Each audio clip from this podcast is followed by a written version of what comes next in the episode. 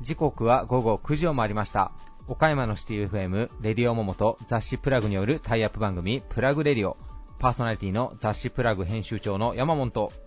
編集部の原田さやかです。こんばんは。はいこんばんは、えー、今日もプラグ編集部第9スタジオからお伝えをしたいと思うんですけど。スタジオもありましたっけ？第1から第9までありましたっけ、えー、とですね、そうですね。第9スタジオという名の会社の裏にある倉庫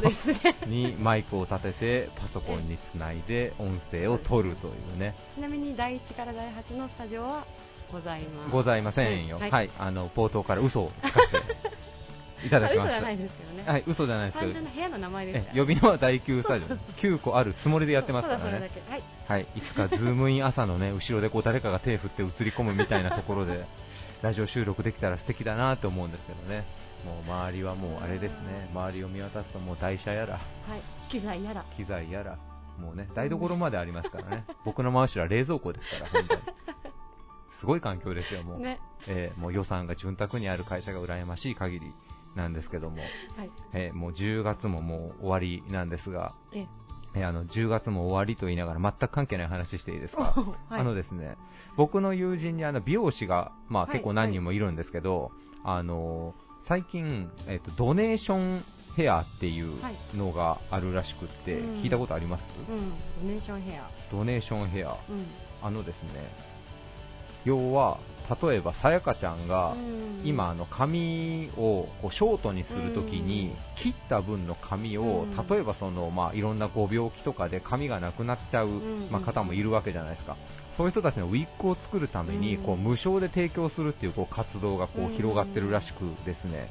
えー、ジャパンヘアドネーションチャリティっていう、まあ、NPO 法人があるんですけども、はい、こちらにその髪の毛を送ると、うん、もう本当に無償でウィッグを作ってそういう方にこう届けるって活動されてるらしく、うん、えーと、調べたところ岡山県内でも、えーと、今現在で55サロンぐらいが加盟してやられてるらしいんですよ。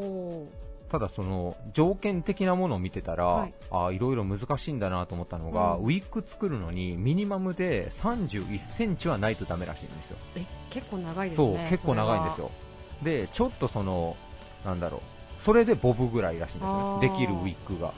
だからもうちょっとその女の子とかにウィッグをこうね上げようと思ったら、はいはい、もう50センチ以上はだいぶ伸ばさないと。いると。で僕のその友人の美容室も最近そのロングの女性の方が来られて、うん、ドネーションヘアしたいんですって言って来られる方がちょっとずつ増えてるって話を聞いて、まあ、そしたらこうタイムリーにあのとあるニュースで聞いたんですけど、はい、7歳ぐらいの男の子が、うん、まあ、テレビでそういうまあ髪の毛がなくなってしまった同い年ぐらいの子供たちを見てて、うん、まあ、僕もこの子たちに髪の毛をプレゼントしたいって言って、うん、もうずーっと髪を切らずに伸ばし続けたらしいんですよ。もう70センチ、80センチと。そんなに？で、それをバッサー切って、送ったっていう。なのでこうね、何気なくこう、ね、髪切る散髪とかっていうのは何気ないことですけど、何かこう社会に還元する仕組みっていうのを考えたら、まだまだこう社会を良くするヒントっていうのはいろんなところに隠れてるんじゃないかなっていう、えー、すごくね、うん、いい話を。今日はまた真面目ですね、えー、まず冒頭にいい話を。なんでさやかちゃんもね、まあ、やっぱり一回出家したつもりでね やっぱこう髪をそうですね。提供すると一人子供が救われるっていうね。なるほどでもあのドネーションヘアってそれこそ5、6年前はそんなに聞いたことがない言葉でしたけど今結構ね芸能人の方とかでも言ったりとかそういうので一般にもだいぶじゃ浸透してきてるんですね。そうなんです。まあねちょっと僕なんかみたいに単発で金髪の髪は多分ね 何にもただのゴミにしかならない髪なんですけど綺麗な女性の髪の毛っていうのはそれだけ価値があるってことなんで、なるほどね、もしなんかねバッサリ切るっていう方はできれば岡山県内でも55サロンぐらいはあるので、あのね、ホームページなんかで調べていただいたら出てきますんで、はい、ぜひちょっとそういうところを活用していただくっていうのもいいんじゃないかなというふうに思います。はい、はいすごい真面目な話でちょっとね。ねちょっとびっくりしましたね。あ、びっくりしました。びっくりしました。びっくりしました。相方の私びっくりしてますね。びっくりしました。はいまあ、あとですね、まあ、ちょっとこの放送の少し前に、えー臨時閣議で31年の10月に消費税がとうとう8%から10%に引き上げになるっていうはい。非常にタイムリーな話なんですけどそうですね。ニュース見ました？いろいろ。見ました見ました。わっけわからなくないですか？あれ。あれはね相当複雑ですよ。見ました？あのコンビニのおにぎりのくだり。そのあれでしょ？イートインかテイクアウトでまた税率が違うとか、まあ、軽減税率に、ね、なるもののうん。あれもありますし、一番は2%増税してるのに、うん。その分をポイントで還元するとかって言ってるじゃないですか。え、そうなんですか？そうなんですよ、実質ゼロにするっていうので、へえ10%分の消費税払うんですけど、はい。2%分はあのポイントで還元するっていうような施策がこう進められてたりとか。それ、は政府がポイントを負担する。そうそう、多分ね、税金でやるんでしょうね、それも。それは意味があるね。結構ややこしいでしょ。はい。で基本的にはさらにこのポイントをもらおうと思ったら、はいもうはい。あれなんですよ。もうキャッシュレスでの決済でしかダメなんですよ。言ってましたねそれ。でさらにそのなんだろう小売店さんとか、まあ、要は大手のショッピングモールとかじゃなくって、うん。中小の小売店とかでさらにキャッシュレスでやらないといけないんですけどうちの近所の八百屋さんとかでカード決済できるようなところがまあ ないわけじゃないですか。ですよね。だから多分思惑としては、まあ、お隣の韓国とかそういう諸外国に比べても日本っていうのはやっぱもうキャッシュ文化がやっぱ未だ根強いんでどんどんキャッシュレスをまあ加速させようみたいなのもあると思うんですけどそういう書店書店さんじゃなかった、えーそういうまあ中小の小売店さんとかがキャッシュレスのための機械だったりい。ろいろ導入しようと思ったらはい、うん万円ってまあいろいろかかったりもするんで難しいですね、政治って。それは。いろんな思惑が絡んでるんですね。多分ね。なるほどね。まあねもう全く政治のタグがついてない僕らがこんな話をしたところであれなんですけど、まあでもね一市民としていろいろ思いますよね、なんかそんなややこしいことしないといけないのかっていうのもありますし、なんかその私あのニュース見てて、まあ、10%なんて嫌ですけどそこがまあ社会保障費に使われるんだったらもうしょうがないかなっていう部分は。そうですよね、だからもう使途を明確にしてくれたら全然何もね言うことないんですけどそう思うんね、ですけどね。もうこれあれですね、もう完全に喫煙所のトークみたいになってますいいえそんなことははないですよ。喫煙ネタを毎回入れ込むのはやめましょうか、ええはい。2人とも喫煙者ですからね、この前言ったのまだ実行してないですね、そういえば。何でしたっけな。え、あの、あれですよ。禁煙するために、はい。もうこれ以上タバコの値段が上がってるから早めに禁煙しようっていうので、はい。タバコの代わりに何か吸うものがないかっていうので、あのストローを吸うようにしてみようっていう。言ってましたね。えだからタバコの箱に自分たちで切ったあの青と白のあの ストライプのストローをこうたくさん詰めて、喫煙所に行って何食わぬ顔でこうストローをただスパースパーって吸ってみようっていう。そうだそうだ。そんな話題ありましたね、えーまだちょっとやってないんで、ちょっと有言実行するようにやりましょうかね。はいお願いします。はい、えーそれでは、えーまたお耳汚しのトークはこれで終わりにしましょうか。はい、えーそれでは続いては岡山地元リーダーたちの思考を探るパリアスリーダーのコーナーです。誰もが知る有名企業から岡山の隠れたすごい企業まで約200名のリーダーの皆さんへインタビューをしてきました。毎回の放送ごとに数人ずつインタビューを公開していきます。今回のテーマは、えー私たちが岡山のためにできること、えーもしくは今後していきたいこと、えリーダーたちへのインタビューには岡山で頑張る皆さんの明日の活力になるようなヒントが隠れているかもしれません。今回のゲストは観光学生服株式会社代表取締役社長尾崎茂さん。平林金属株式会社代表取締役社長平林実さん。株式会社三好の本店代表取締役社長若林翔吾さん。下津井電鉄株式会社代表取締役社長永山久人さん。山陽柳瀬株式会社代表取締役社長黒瀬仁さん。株式会社光栄堂代表取締役社長武田光一さん。それではどうぞお聞きください。以上フリートークのコーナーでした.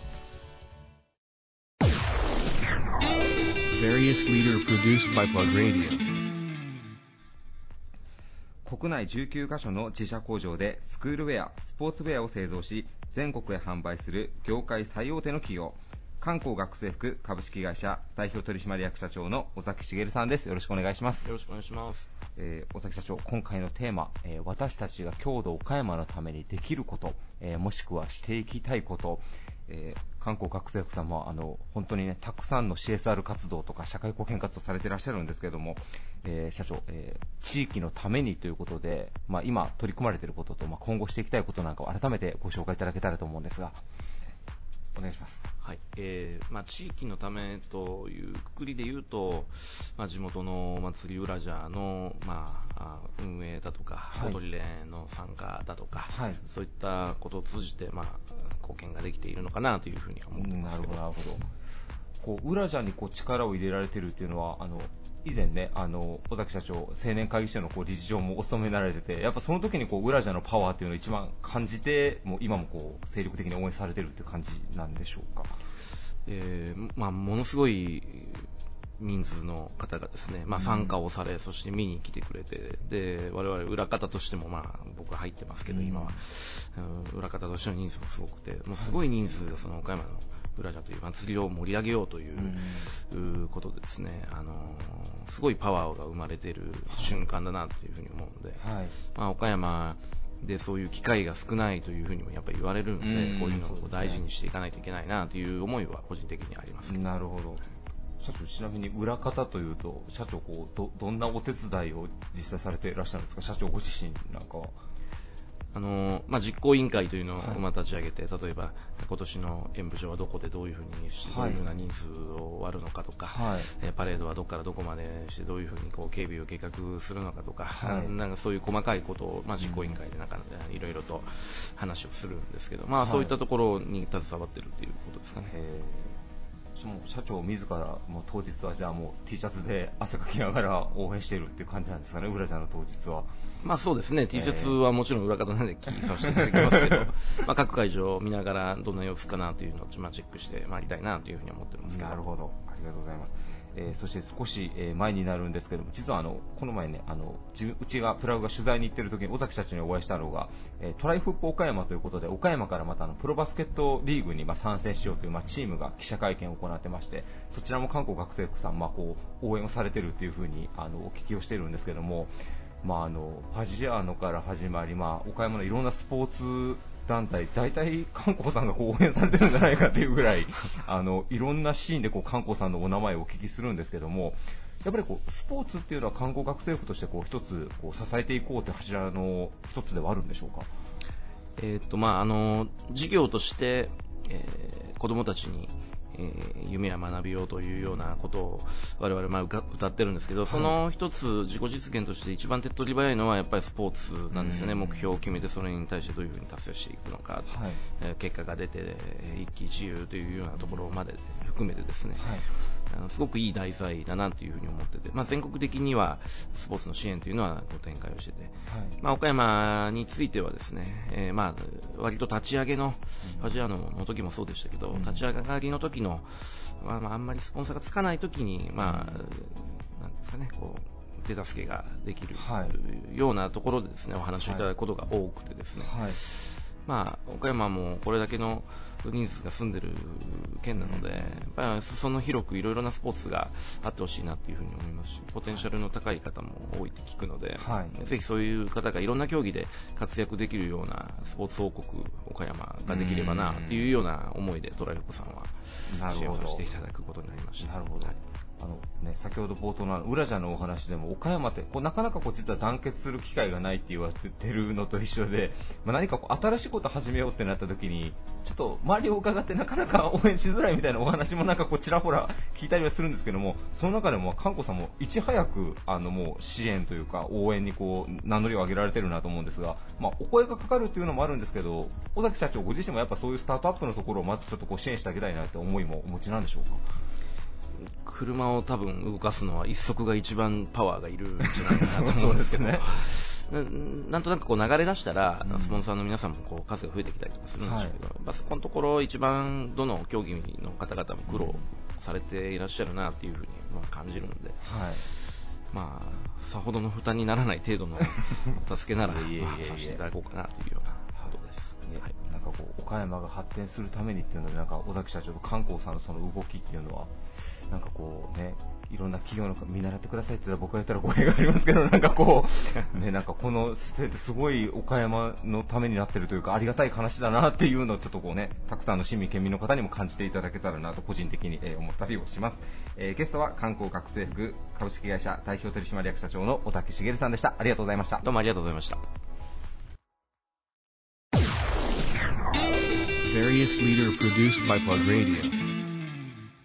独自のリサイクル技術で役目を終えたさまざまなものを価値ある資源に再生する企業。全国初の有人型資源集積システムエコビンも運営されていらっしゃる平林金属株式会社。代表取締役社長の平林実さんです。どうぞよろしくお願いします。はいよろしくお願いいたします今回のテーマが私たちが郷土岡山のためにできることというテーマであの皆さんにお答えいただいているんですけれどももうあの平林金属平金さんといえば、まあ、エコビンをはじめとしてリサイクルというところを企業のあの柱に据えてらっしゃるもうその事業内容自体が、まあ、環境への取り組みであったりとかそういったことでも地域あのもう地域のみならず日本という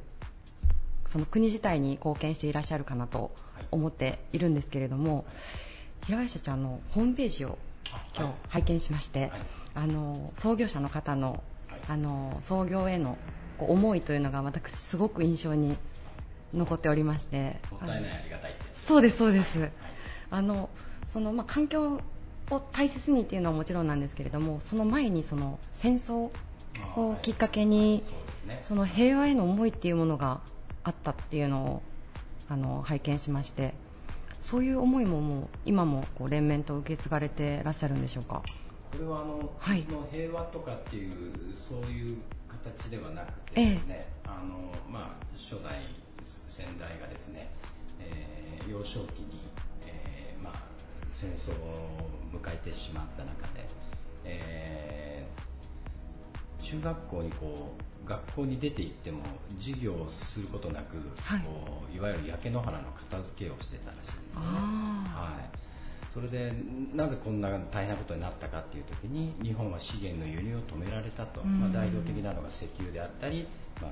鉄であったっていうことでそんなことで戦争になるのかっていうのを、えー、すごい印象に持っててそれから私社会に出る時にそんなに資源がないんであればえー、そういった仕事を模索するべきじゃないかっていう形で創業したっていうふうに話を聞いております。なるほど。あのムービーの方でもあの分解、はい、あのその言葉もすごく印象的だったんですけれども、はい、あと選別、はい、あんなにこう大きいところを。そうですね。あのー、多分もちろん空き缶のようなちっちゃいものをリサイクルしないといけないんですけれども、えー、日本は高度成長期を迎えて、うん、えー、工場とかプラント自体も、えー、建て替えであるとか、そういう時期を迎えてきていますので、うん、えー、あのまあ、工業地帯にもそういったもの巨大なものが、えー、鉄として、まあ、役目を終える時代に入ってきたっていうことがムービーが出てるんだと思います、ね、なるほど、はいやっぱりこうどうしても身近なリサイクルといえば先ほどおっしゃった空き缶だったりとか、ね。はい、あの再生紙だったりとか、はいそうね、そういうものをイメージするんですけれども、えー、その工場丸ごとをリサイクルするっていう発想自体がちょっとすごくあの、私にとって驚き、えー、あの一般の方が目は目に触れることはないんですけれども、はい、えー、やっぱり一番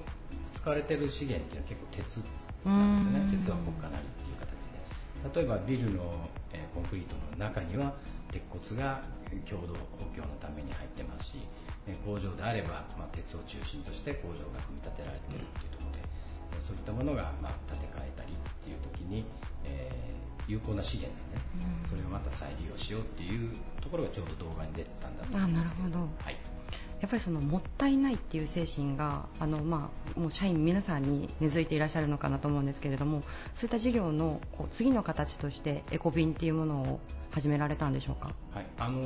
エコビンの構想自体はもともとすごい前からあったんですけれども、はい、まあ、タイミングを見てまして、えー、日本で小型家電リサイクル法という法律ができて、えー、一般家庭から出てくる小型家電をえー、まあ、民間の我々でも大臣の認定さえもらえればリサイクルとして扱うことができるようになったっていうことが一つとそれからあの実は正しいリサイクルに向けられないものが家庭から結構出てまして、えー、例えば、まあ、海外に流れていって、えー、劣悪な環境で子どもたちを使って、えー、美味しい資源だけ取ってあとゴミは焼いちゃったりとかそういうことが世界中に横行してましてで結構それどこから出てるのって日本の家庭から言ってるんですよね。でそれは日本の我々としたらそういう悪意は皆さんないわけで知らないだけで、何か行動車の人が来て頼んだらアフリカに行っちゃってたとかっていうことでそれはやっぱり何か PR していて止めなきゃいけない。自分のところの仕事でそれが阻止できるんじゃないかっていうことがあったので、えー、それを PR する場所としてエコビーっていうのを、まあ、事業展開を始めた、まあ、タイミングがそういう動機があったっていうことですね。なるほど、はい、じゃそういうその思想といいますか構想がもともとあって形としてエコビンというものが作られたということなんですね。もともと一般家庭から出てくる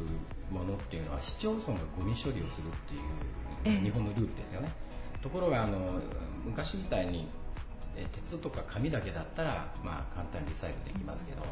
えー、電子機器とか小型家電っていうのはやっぱり高度なリサイクル技術が必要なので、市町村の設備がちょっと難しいですよね、あの中から金を回収しよう、えー、まあ、パラジウムを取ろうとかっていう流れになってきた時にやっぱり我々プロの手が必要。でもそれは扱うことができなかった法律の壁が新しい法律で、えー、できるようになった、まあ、そういうことが大きかったと思います、なるほど、はい、あの以前の放送であのまあ、郵便局といいますか、基地局のようなものとして、ね、はい、はい、増やしていきたいというようなそうですね、はい、今、局が、えー、4つになりました。あ4つ、はい、4つにななりまして普通郵便局と郵便局の間ってポストってありますよね、はい、だから今度ちょっとポストを間に展開していこうかなえー、えっと e ポストっていうのは、はい、今2箇所ついてますね。あすみません、どちらとどちらに？今はですね玉野市と津山市に、あじゃあもうエコビンに直接行けれないような方も、そうですね。エコビンをスタンバイするには実はあの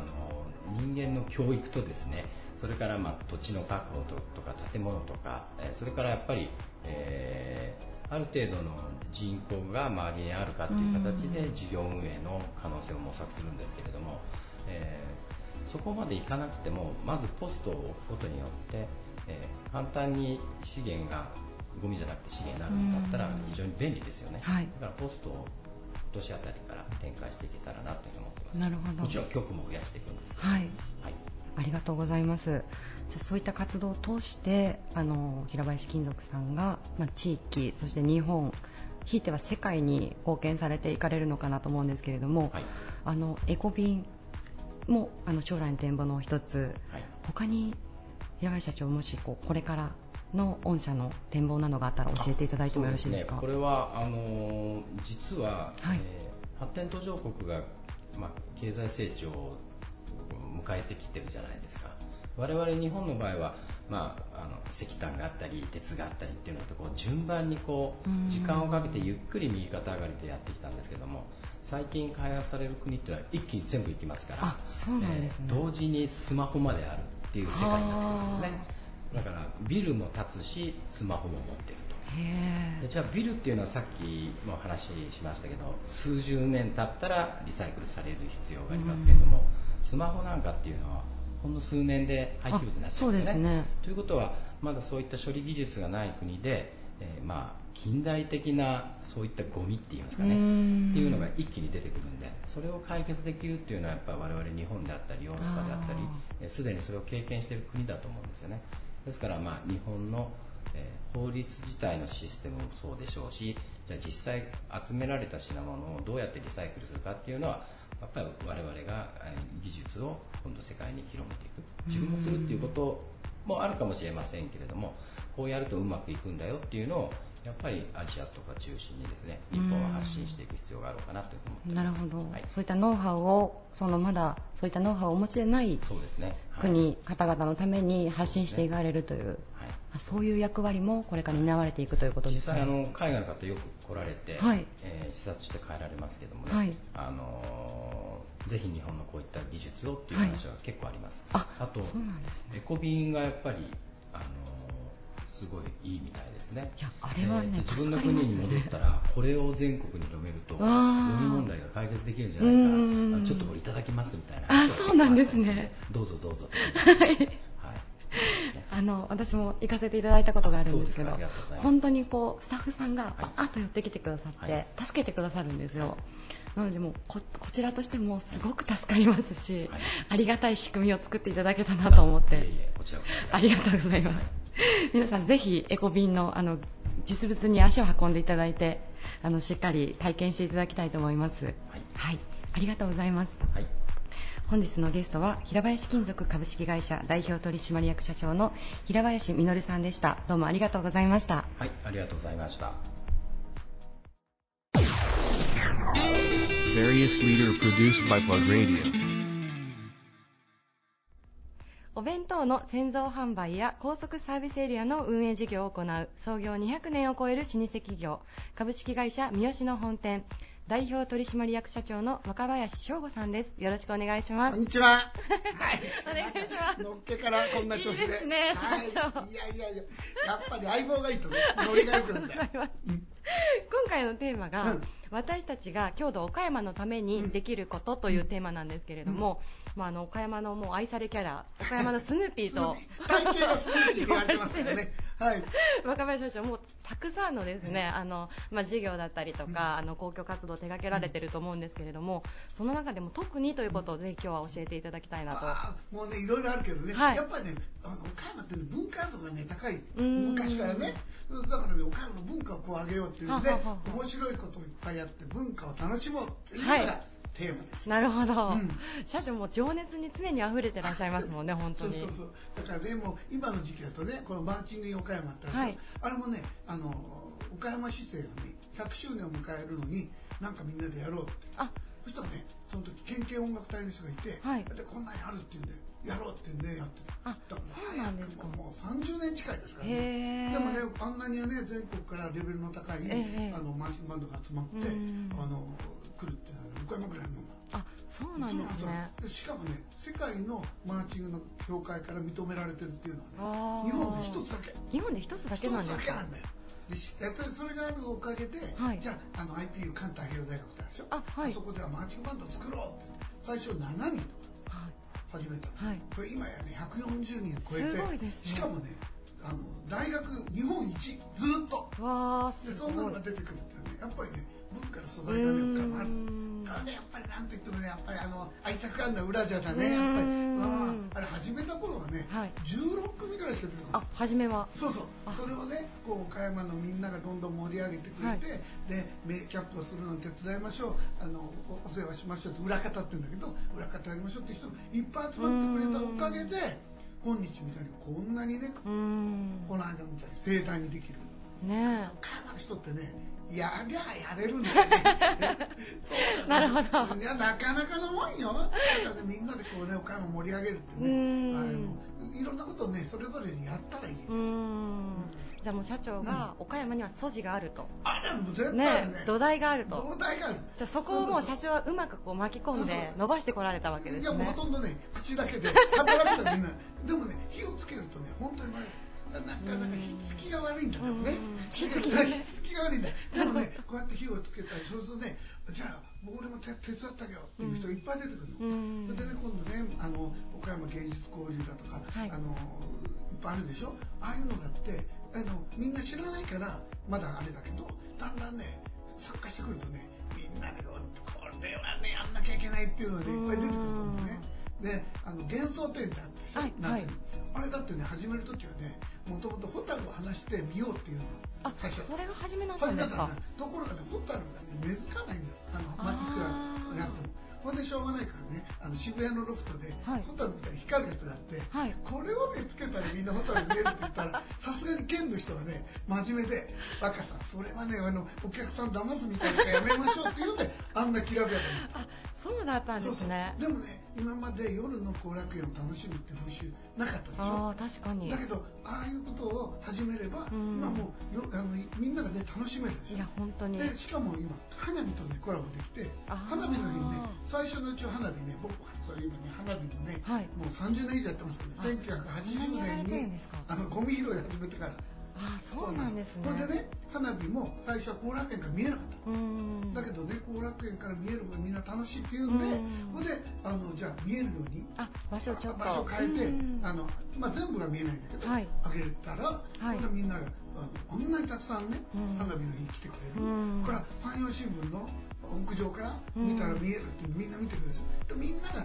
それぞれの楽しみ方でいろんな増えて増殖増殖。なるほど。もうね面白いことはねどんだけ増殖できるかっていうのがやっぱコツだな。いいですね、社長。若林節が炸裂してらっしゃいますね。でもねあの岡山の人ってね、はい、そうやってやればねじゃあ僕はねこんなことしたらいいのになって思うのね、うん、アイデアとしてはね日本一だよ岡山、だからねこうやってみんなでねこれからねやりたいのはね桃太郎桃太郎。そうそう桃太郎しかないっていうやついるじゃないですか、はい、でもね桃太郎がある。うん。ね。だったらね桃太郎をねみんなでちょっといろんなことでねちょっと PR していきたいね。桃太郎ね裏じゃね。鬼の側だけあそうですよね。でもね鬼も鬼も猿も犬もあったもんじゃない。みんなで揃って あれだよね。なるほど。それで文化を作っていくあもう文化文化どんどん、はい。何でもやるよ。はい ありがとうございます社長。ちょっとその情熱にあのこれからもどんどん引っ張っていってください。あの今日のゲストは株式会社三好の本店代表取締役社長の若林翔吾さんでした。ありがとうございました。ありがとうございました。サンキュー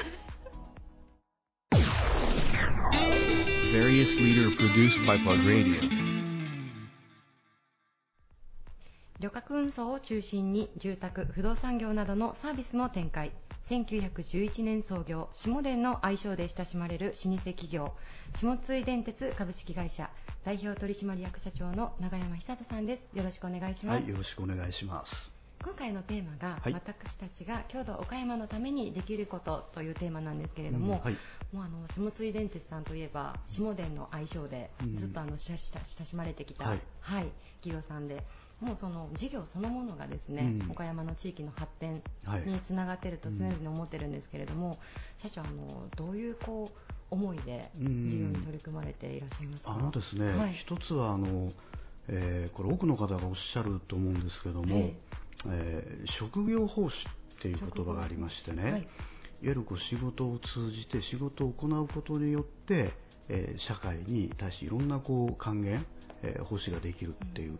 えー、そんな思い。でその思いを考えた時にあの企業として一番大切なことはこういかにつないでいくかっていうことなんですね。つなぐ。そうです。ですから私も例えばあなたもこの場に存在するっていうのは、まあ、生物学的に言うとものすごい確率の中での今の存在なんですね。ですから人で言えば、え、親から子へ子から孫へ、え、命をつないでいく、そのことがすごく大事ですし、それから、まあ、会社で言いますとやっぱりその企業を、まあ、幾年にかかろうとも将来にわたってこうつないでいく、でその努力。それがこうなんていうのかな必然的に、まあ、その地域や社会のために、うん、えー、貢献できている一つの、まあ、形態だというふうに思っています。ですから、まあ、私どもの会社の場合はとにかくそのつなぐということをテーマに、えー、今一生懸命ね、えー、努力している、まあ、継続している最中だと思います。なるほど。あのホームページ拝見したんですけれどもこうトップページから赤色の糸がバーッとつながっていくような、あのすごく素敵なホームページだったんですけれども、まあ、街、人、そういったものにこうつながる糸を作っていらっしゃるのかなと、ね、はい、もうそれも全く同じ意味合いです。はい、ですから我々はとにかくその今やりたいこと、はい、君がやりたいことじゃない。要は後から来るもののために今がどうあるべきか。それを判断の基準にしなさいという指導をしています。ですからあの代表者の私は役員。役員はスタッフ。スタッフは例えば新入社員に対して後から来るもののために今がどうあるべきか、うん、それを会社の、えー、基準に持ってこいという指示をね、えー、させてもらってはいますね。そうなんですね、はい、なるほど。そういった思いでずっとその事業をつないでこられて、うん、社長もじゃ今後もそういった思いで事業をバトンタッチしていくそういう局面もこれから迎えるいやあのねですからその思いでやってきたのですでに準備ははい、はい、もう完全に我々の場合は終わってます。あそうなんですね、はい、ですからいつ私が消えても、えー、会社は次世代へつながるように、はい、今完全にも準備はもう整ってますのでそえー、そこはもう安心ですよね。あもうあの経営者の鏡といいますかその次のね方のことを思ってしかもそれ若いっていうかあの頭がなんていうのかな回るうちに準備しとかないとあのこれになった時に、えー、いざやろうとした時にやっぱりできない方がやっぱり多いんですよね。ですから私はまだ頭が回るうちに、えー、自分がその高齢になっても、えー、滞ったりできなかったりそんなことが起きないようにもう今のうちにねあの準備しておこうということで、えー、ちょっとこうかなり思い切ったことをやったんですけども、はい、今のあの私の会社で言いますのは副社長、えー、一回り以上した若い、経営者の一人ではありますが、えー、彼にスタッフともどもしっかりもバトンが渡せる準備はもうこれはもう完全にあの、はい、整いました。そうなんですか、はい、それちなみにいつぐらいにそう3年前ぐらいかな、うん、完全に。そうですね、えー、確立できたのは。はい。そのつないでおこうっていうのは、うん、もうじゃかなり前から構想としてお持ちだったっていうことですか？そうですそれはね私が先代から会社を受けた時に全く何の準備もないままに会社を受けて、えー、その後始末やらつなぎ方でまあとんでもないぐらいやっぱり苦労をしたんですね。でそれやっぱり企業としては非常にあのロスな部分ですから、えー、そんなことも起こす必要もないですしやっぱりそれは自分さえ良ければっていうことでは何事もこうつながっていかないんですよ。ですから、まあ、会社にしてもそれから人生においてもそれから街にしてもそうなんですけども後から来るもののために今を判断していけばそれはもうずっとこう未来へをねつながっていくこう素地ができるわけですから、で私はそれを受け入れなかったので私からバトンを渡す相手に対してはそれをしっかりやった上で渡そう渡してやろう、うん、えー、そんな思いがねだいぶ前からありましたですよね。うん、だからそれもやっぱり自分が苦労させられたので、うん、えー、そこからまあ出てきた思いっていうんでしょうかね。なるほど。うん、でも実体験をもとに先生が心にこうかなり決められてたそうですね。はい。ですから一番大切なのはやっぱり、ね、覚悟だと思います、はい。えー、覚悟とあと天命ですよね、はい、自分が生まれてきて世の中で何を成して何のために自分が存在してでそのことが見えればあの人生ってすごいやっぱ幸せになり苦労があってもやっぱり幸せなんですよ、うん、だから僕は5代目の社長で一番そのなんていうのかなそんな社長ではあるんですけどもそれでも自分の天命が見えてる限りは私は幸せな人生だと思ってるし、だからさっき申し上げた、え3年ほど前にその店名の答えをね形として作り上げることができたので、今は人生がねすごい楽だし、あの毎日がね変な話やっぱ幸せなんですね。いいですねえー、こんな人生になると思わなかった自分が。はい。ですから人生っていうのは最終最後命を閉じるまでもう何が起こるか分からないし、もうどんな可能性があるかわからないし、ただそれにはやっぱり覚悟を持って諦めない生き方、諦めたらそこで全てが終わってしまうので、覚悟を持つということと、え諦めないということ、うん、その2つを持って生きていけばなんとなく人生閉じるときにあよかったねっつって、えー、言えるようなねそんな気がしてるんですけどね。いやありがとうございます。本当にあの今日はもうインタビューといいますか人生の教訓を社長に教えていただいたような。もうじじですから。あの皆さんあれです。見た目は実年齢よりかなりお若い永山社長です、ありがとうございます、はい、ありがとうございます。ゲストは下津電鉄株式会社代表取締役社長の永山久人さんでした。どうもありがとうございました。こちらこそありがとうございました。はい various leader produced by Plug Radio. 世界で屈指の品質を誇る高級車メルセデス・ベンツ。輸入車を岡山で60年以上にわたって取り扱う正規販売店。山陽柳瀬株式会社。代表取締役社長の黒瀬仁さんです。本日はよろしくお願いします。よろしくお願いします。今回のテーマが私たちが郷土岡山のためにできることというテーマなんですけれども、はい、まあ、黒社長あの普段からベンツを取り扱われているということであのルネスホールのうん、あのこう進行にもかなり初期の段階から深く関わってこられてると思うんですけれども、そういった文化、情勢というところに関して、社長ずっともう岡山の街のために貢献をされてきてると思うんですけれども、うん。うん、ちょっとそのあたりの社長の見解を教えていただけますか？うん。まあ、まずね、はい、あのいろんなところで黒さん、なんでそんな街づくり一生一生懸命やってるんですかと、えー、仕事も忙しいのにと。大変でしょって言われるんだけども僕にとってはその街づくりと仕事っていうのはまあほとんどイコールなんですよ、はい、あの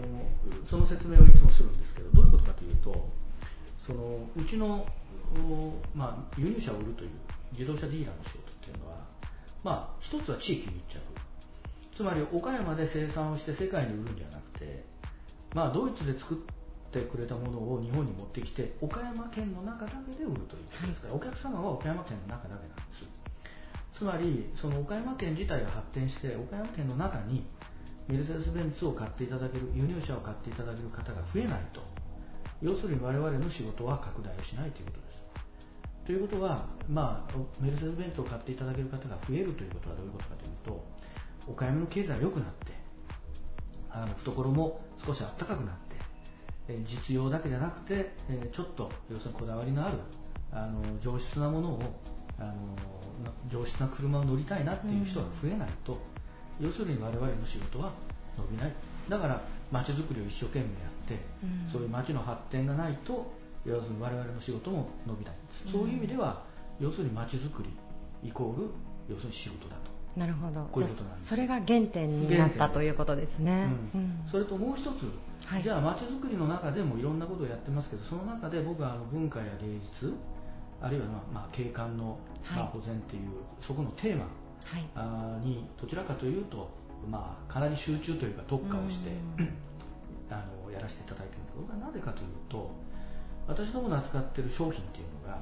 まさにそういうこだわりの商品。あの実用であれば日本にはいっぱいいい車があるんだけれどもちょっとそのデザインだとか外装デザイン内装デザインあるいは走りえー、それからその車が持ってるその、まあ、アイデンティティ、まあ、歴史も含めて、うん、そうなってくると要するに、まあ、輸入車を乗りたいなと、まあ、イギリスの文化が好きな人はイギリス車アメリカの文化が好きな人はアメリカ車。で、えー、要するにヘビーデューティーなものが好きな人は実用性の高いドイツ車とか。ちょっとあの女性が好きな人はイタリア車とか、ね、まあそれぞれそういうこだわりが出てくるとファッションと同じように輸入車という魅力が出てくるわけで、えそういう人が増えてこないとですね要するに輸入車はあの増えない。したがってその上質な芸術やファッションや景観のある街並みっていうものが周りにないと、うん、その殺風景なところでおしゃれしてもしょうがないでしょ、はい、周りがおしゃれしてるからおしゃれしていくいったらなおのこと嬉しいわけであって、うん、えみんなが要するに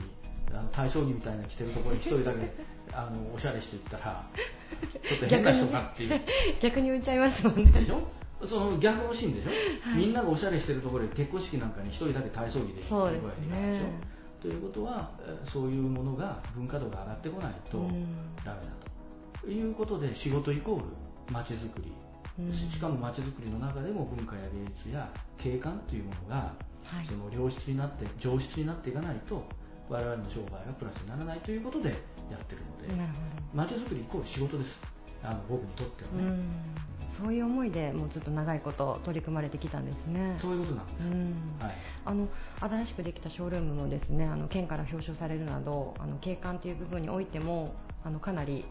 こう力を入れて作られたとお聞きしたんですけれども、うん。うん、そういった部分やはり自社でももちろん大事にアウトプットされているということですかね、まあ、もちろんそういうことですよね、はい、ですからあの売ってる商品と、うん、それからあのその提供するサービスのスタイル、はい、それからそれを提供する箱。これが全部一気通貫でセットでないとお客さんは違和感を感じます、だからまあ演劇で言えばですよ。要するにあの演劇のストーリーとそれから衣装。みんなが要するになんていうのトレーナーで 練習の時にはトレーナーで衣装あの練習するんだけどそのまあ例えば江戸時代だったらみんなちょんまげをして、えー、紋付きじゃないといけないでしょうし明治時代だったらそういう格好衣装合わさないといけないでしょ、うん、それといいセリフが言えるように練習するわけでしょ、うん、では舞台装置が何にもなかったらダメで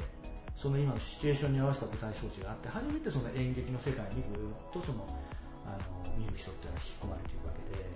あの車の商売だって同じで、はい、あのいくら車が素敵であの立派でもあの箱があの貧相だとそこが生えて見えません、ん、一番いい例はその宝石を買うのでね。あの宝石店に行ってガラスケースの中にあの入っててねスポットでバーッとその小さいそのダイヤモンドかエメラルドかがそこだけ照らしてるでしょ？めちゃくちゃよく見えるじゃないですか。ね、確かにキラキラね。ところが要するに見本市とか行って似たようなものを置いてても立派には見えない。ああそうですね。つまりあの商品ももちろんさることながら演出っていうのは非常に重要でそのためには箱を与えていくそれと、まあ、売り子、はい、そういう要するに素晴らしい箱で商品を愛してても、まあ、売り子の喋り方がなんかあの今一つこう明るくしてたなったり売り子の要するに着てる衣装がちぐはぐだったりとか。まあよくありますよね。あの学生がリクルートあの学生が要するにちょっとリクルートの時にスーツを着ると靴下が真っ白にあの木綿のソックスだったりするさっぱりダメでしょ？やっぱりちゃんと全部トータルでこういう時にはこういう靴靴下はこうですよと。全部揃えないといけない、その高級とか言うんじゃなくて。そうじゃなかったらなんとなく金問屋みたいで違和感がだからそこの場にふさわしいものが一気通貫するということは重要ですから。なるほど、まあ、もちろん我々商売ですからあの要するに一生懸命接客だとかあの従業員のその、まあ、荷造りとかいうことについては、まあ、いろいろ一生懸命熱心に指導しています商品は我々は作らない。メーカーが立派なものを作ってくれる、はい、だから最後その舞台装置は我々がお金をかけて作るわけですけど、はい、そこはやっぱりそれだけ気を使って作るべきだというのは私はそういうふうに考えています。ありがとうございます。じゃああの自社の、まあ、従業員さんも含めて建物そしてその自社、まあ、ベンツがある街文化というものを合わせてあの黒社長は醸成されていってるという、うん、じゃこれからもあのそういった活動をやっぱり続けられるおつもりはありますか？社長。もちろん。先ほど言ったように仕事イコール街づくりなので。なるほど。街が良くなって仕事ですから、はい、その街づくりはもうずっと、はい、あのやっていくつもりで。すじゃあ社長あのしっかりあの見識がない人に向けても 教えていっていただけると大変助かります。そうですね、はい。まあ、その見識というのが、まあ、今日はお話ができませんでしたけどこれが一番重要なことで。で法律で決まったことを守るのは当たり前なんだけど法律に書いてなかったら何をやってもいいんですかっていうところがその町の、まあ、文化度であったり、その会社のその、まあ、民度実力なんだろうというふうに思うんですよね、はい、ですからどこにもあの規定は書いてなくてもこれはこうするべきじゃないかということでみんながちゃんと分かって動けるっていうのが大人の要するに、はい、まあ、グレードの高いあの組織だと思うし地域問題だと思います。その点岡山はかなり疑問符かな。うん。例えばあの街並みだったりとか、うん、自分のことしか考えてない人が多いし法律がで OK ならこれでいいんでしょっていうそういう考え方の人が、まあ、はい、多いように思います。特に上層部にそういう人が多いの。で なるほど、これがもう一番、まあ、僕らも街づくりをやっててね、はい、うん、ですからつまり法律に書いてないのにここを気を使いましょうということは、うん、まあ、簡単に言うと全部コストになるわけでしょ、はいはい、やらなくてもいいのになんでそこまでしないといけないんですか。ということじゃないですか。礼服でいいのに結婚式に礼服でいいのにタキシードで着ていきましょうとなると礼服だったら持ってるからお金かかんないのにタキシードで行くんだったら買う新しく買わないといけないか年に何回かしか使わないのにそれか貸衣装屋さんに行っていくらか払って借りないといけない。無駄でしょっていうふうに思うかそうすることによってこの会がもっと素晴らしいものになるからちょそれぐらいの要するに協力だったらみんなで協力し合ってやりましょうって思う、うん、まあ、この差なんですで岡山は前者の人が多すぎるんじゃないかなと思います。今、黒社長おっしゃっていただいたようにやはりその岡山の街のためにというところを皆さんが根っこに持たれて、うん、でそのために少しずつ我慢したりであるとか少しずつ気を使ったりであるとかそういったところがまあ大切ということを今日はお話をいただきました。そうですよね、はい、だからあのそのためにはみんなが共有するとためには目指すべき方向を共有してないと、はい、これがよく言うビジョンということでしょ。それと今まであの岡山という町はどういう発展をしてきたかという岡山の歴史や文化を知らないといけない。これが共通認識でしょ。だから両方ないといけないんです今までの歴史や文化をあみんなが知ってる。そしてこれからどこへ向かっていこうかなっていう共通認識をみんな共有できてる。これで初めてですね、まあ、あの相乗効果が生まれて天式が生まれてくるってことなんだけど、はい、私はあの一回商工会議所で金沢にしたと言ったんだけど金沢っていう町は今私が申し上げた2つの要件。みんなが歴史を知ってる文化をあの守るべき文化が何かというのを知ってるどこに向かっていこうかということを共通に2つ両方できてます。なるほど。すごいなと思った。だから、はい、金沢というのはああいうふうになっていくんだなとそれと比べたら岡山はまだまだ課題が多いなと。分かりました。じゃあこれから先も黒社長あのしっかり足りない部分を教えていただけたらと思います。本日ありがとうございます。まあ、よろしくお願いします。はい、山陽柳瀬株式会社代表取締役社長の黒瀬仁様でした。ありがとうございました。ありがとうございました。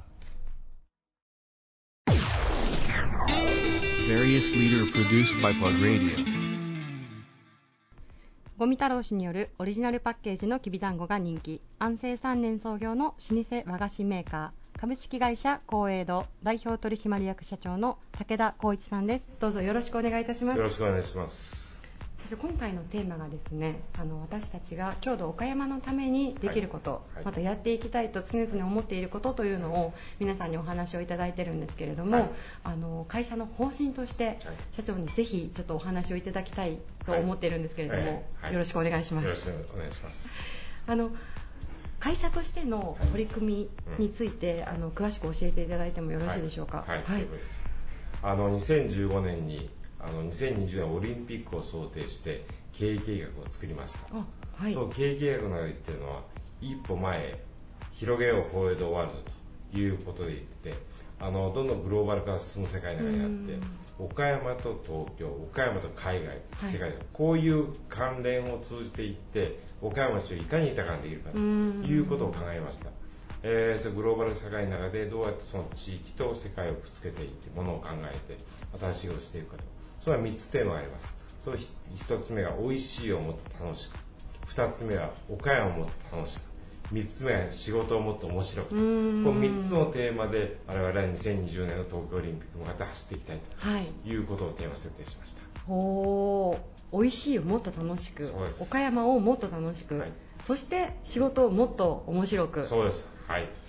なんかこうワクワクしますね、えー、この言葉に、はい、ありがとうございます。これはもう社長の思いがすごくこう伝わってくるんですけれども、はい。えー、あのクリエイティブ一つクリエイティブなお仕事というのを、もう以前から社長のお話で目指されているというのをすごく感じてたんですけれども、そういう部分はやはりすごく大切にずっとされてきたことなんでしょうか、そうです。あの新しいものを作っていく創造性のある人生が最高の人生だと。いう平野平介さんの言葉が大好きなんですけど、はい新しいものを作るために人は生きてるということを考えたりそれ岡山町とか地方っていうのは実はそういう新しいものを考えたり作り出すのに非常にいいインフラが整ってて自然環境とかある食べ物とかその地産地消だとか、うん、そういう新しいアイデアをひねるのに非常にいい環境だと私は思ってます。なるほど、じゃあここ岡山という町でこう人がもっと活躍するそういう土壌を作っていきたいという思いがそこにはあるんでしょうか？そうですあの我々は菓子を作って販売する会社なんですけどただ単に菓子を作るだけだとこれはあの機械が進んでいってどんどんあの技術が進んでいくともう菓子に関してはそれほど差がない、うそういう時代に入ってきました。それ何でも差をつけるかというと食べる空間の演出だとか、どうやって召し上がっていただくかとかストーリー設定とか今日食べるお菓子はこういうやり方で食べる、でき出来上がっててでこうやって召し上がっていただきたいとその場の演出まで含めて考えていくと仕事がもっともっと広がりを持ったものに変わっていく、そこでクリエイティブな才能とかセンスとかがいる、でまず一つはデザインですね。歌詞のデザイン、はい、パッケージのデザイン。あれ食べる空間の演出して店舗のデザインをしていって空間作って、どういう状態でお客さんが召し上がっていただくかということを我々が総合演出でやっていく。というふうに頭の仕事をもう一歩前に広げていくと、あの多様な広がりがある、はい、面白い仕事に変えれるんじゃないかと。なるほど。いうことを現在実践してます。可能性をこうたくさんこう発掘されて、はい、さらにその発掘した可能性を伸ばしていってるというような感じですね、社長。はいあの以前お話しいただいたあの社員さんの研修で、例えば海外だったりとか、ま国内も、い、ろんなところに行かれているというふうにお聞きしたんですけれども、今もこう続けて、はい、続けてます。社員旅行するのは一番いいところに泊まってもらって一番美味しいものを食べると。いうことを通じて食べる楽しみとか泊まる楽しみ感動体験とか。これ実際社員が共有していって自分実体験してそれをまたあの肥やしに新しいものを作り出そうというエネルギーに変えていくこの循環が非常に大事だと。その地域の固有なものに触れていったりそういうのサービスとか芸術とか他にないものに触れることによって、あの社員一人でも心に眠っている感性とかインスピレーションがざっと磨かれてくる、なるほど。これが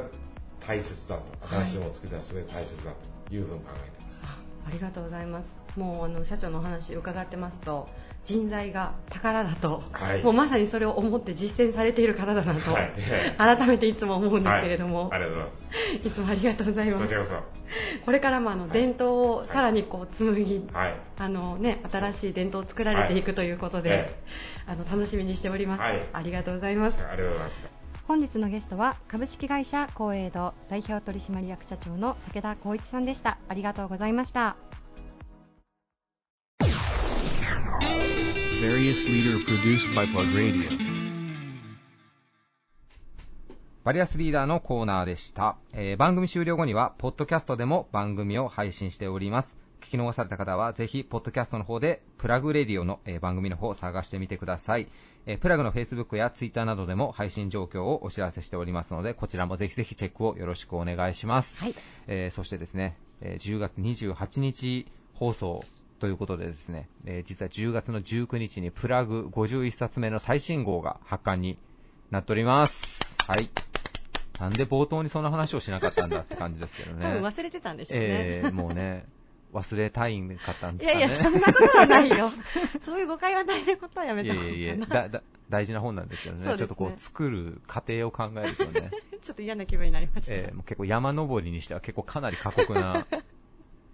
まあ、今回ね、特にちょっと山門がね、えー、えー、なかなか会社から装備を渡されないですからね、えー、もう、裸足で富士山上がってけいう感じですからね、はい、行ってきます。でも途中でやっぱね、このバリアスリーダーに出ていただいているようなリーダーの皆さんが、途中でやっぱこう水やおにぎりを差し入れしてくれるおかげで、登頂できるわけですよ、上まで。本当にありがとうございます。我々は会社ではなくて、岡山の経営者の皆さんに支えていただいて、はい、あの、本を出せてますね、本当に雑誌を。ありがたい限りです。はい。でも本当にあの、プラグ51冊目の、えー、秋号、えーはい、今回もあの、まあ、地方創生というのを一つ本の柱にしてまして、まあ、著名人の方がご自身の、えー、地元について語っていただいている企画があったりとか、岡山出身の著名人の方に、まあ、岡山での経験とか、まあ、ご自身の今までとこれからっていうのを振り返っていただくような企画を、えー、たくさん、えー、載せてますので、ぜひぜひチェックをしていただけたらなというふうに思います。はい。えっと、あれですね。岡山出身の著名人の方でいうと、うん、河本博人さん、んブルーハーツ、今はザ・クロマニオンズのボーカルとしてご活躍の岡山市のご出身の方ですけど、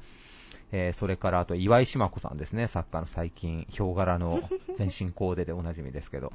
あとそれからですね、東証一部に上場以来、まあ、ずっと増収増益を続けている、えー、ベクトルという会社を経営されている西江さんという方、はい、えー、それから岡山芸術交流の、えー、なんていうんですかね、責任者というか、ディレクターと、アドバイザーというか、ディレクションを手掛けられているギャラリストの那須太郎さん、4名の方にこう出ていただいているんですけど、まあ、皆さん、すごい、なんていうんでしょうね、感慨深いというか、うん、あ今までとこれからこうあって、岡山での経験がこう生きてるんだなっていうのが、自分自身取材をしながらたくさんこう気づきとか発見があったんですけど、はい、河本博人がやばい。かっこいいですよね。やばい。取材しててあんなになんかもう刺されるように言葉を浴びたのは初めてですね、なんかもう。いや、本当に皆さん、まあ、記事読んでいただいたら、あの、必ず好きになってしまいますね。そうなんです。河本博人さん。めちゃかっこいいです。もう、ロックンローラーですから、もう。そう。でもなんか、なんていうんですかね、その存在ぶってないというか、すごくこう謙虚なところもありながらでもなんかロックンローラーなところもあってっていうそうなんですなんか人間味もすごいある方ですよねいやなんかこう文字を操る職業の端くれですけど自分も編集者として、うん、やっぱ自然体でああいう言葉が紡げる人っていうのはもう素晴らしいですね、うん、なんか、まあ、何を言ったかっていうのはね、ここで言ってたらもう何も意味がないんで、ぜひぜひ、はい、あの、プラグ最新号の方、皆さん、えー、チェックしてみてください。えー、今週も1時間ありがとうございました。えー、また来週お会いしましょう。バイバイ。This radio produced by Okayama Premium Magazine Plug. See you next week.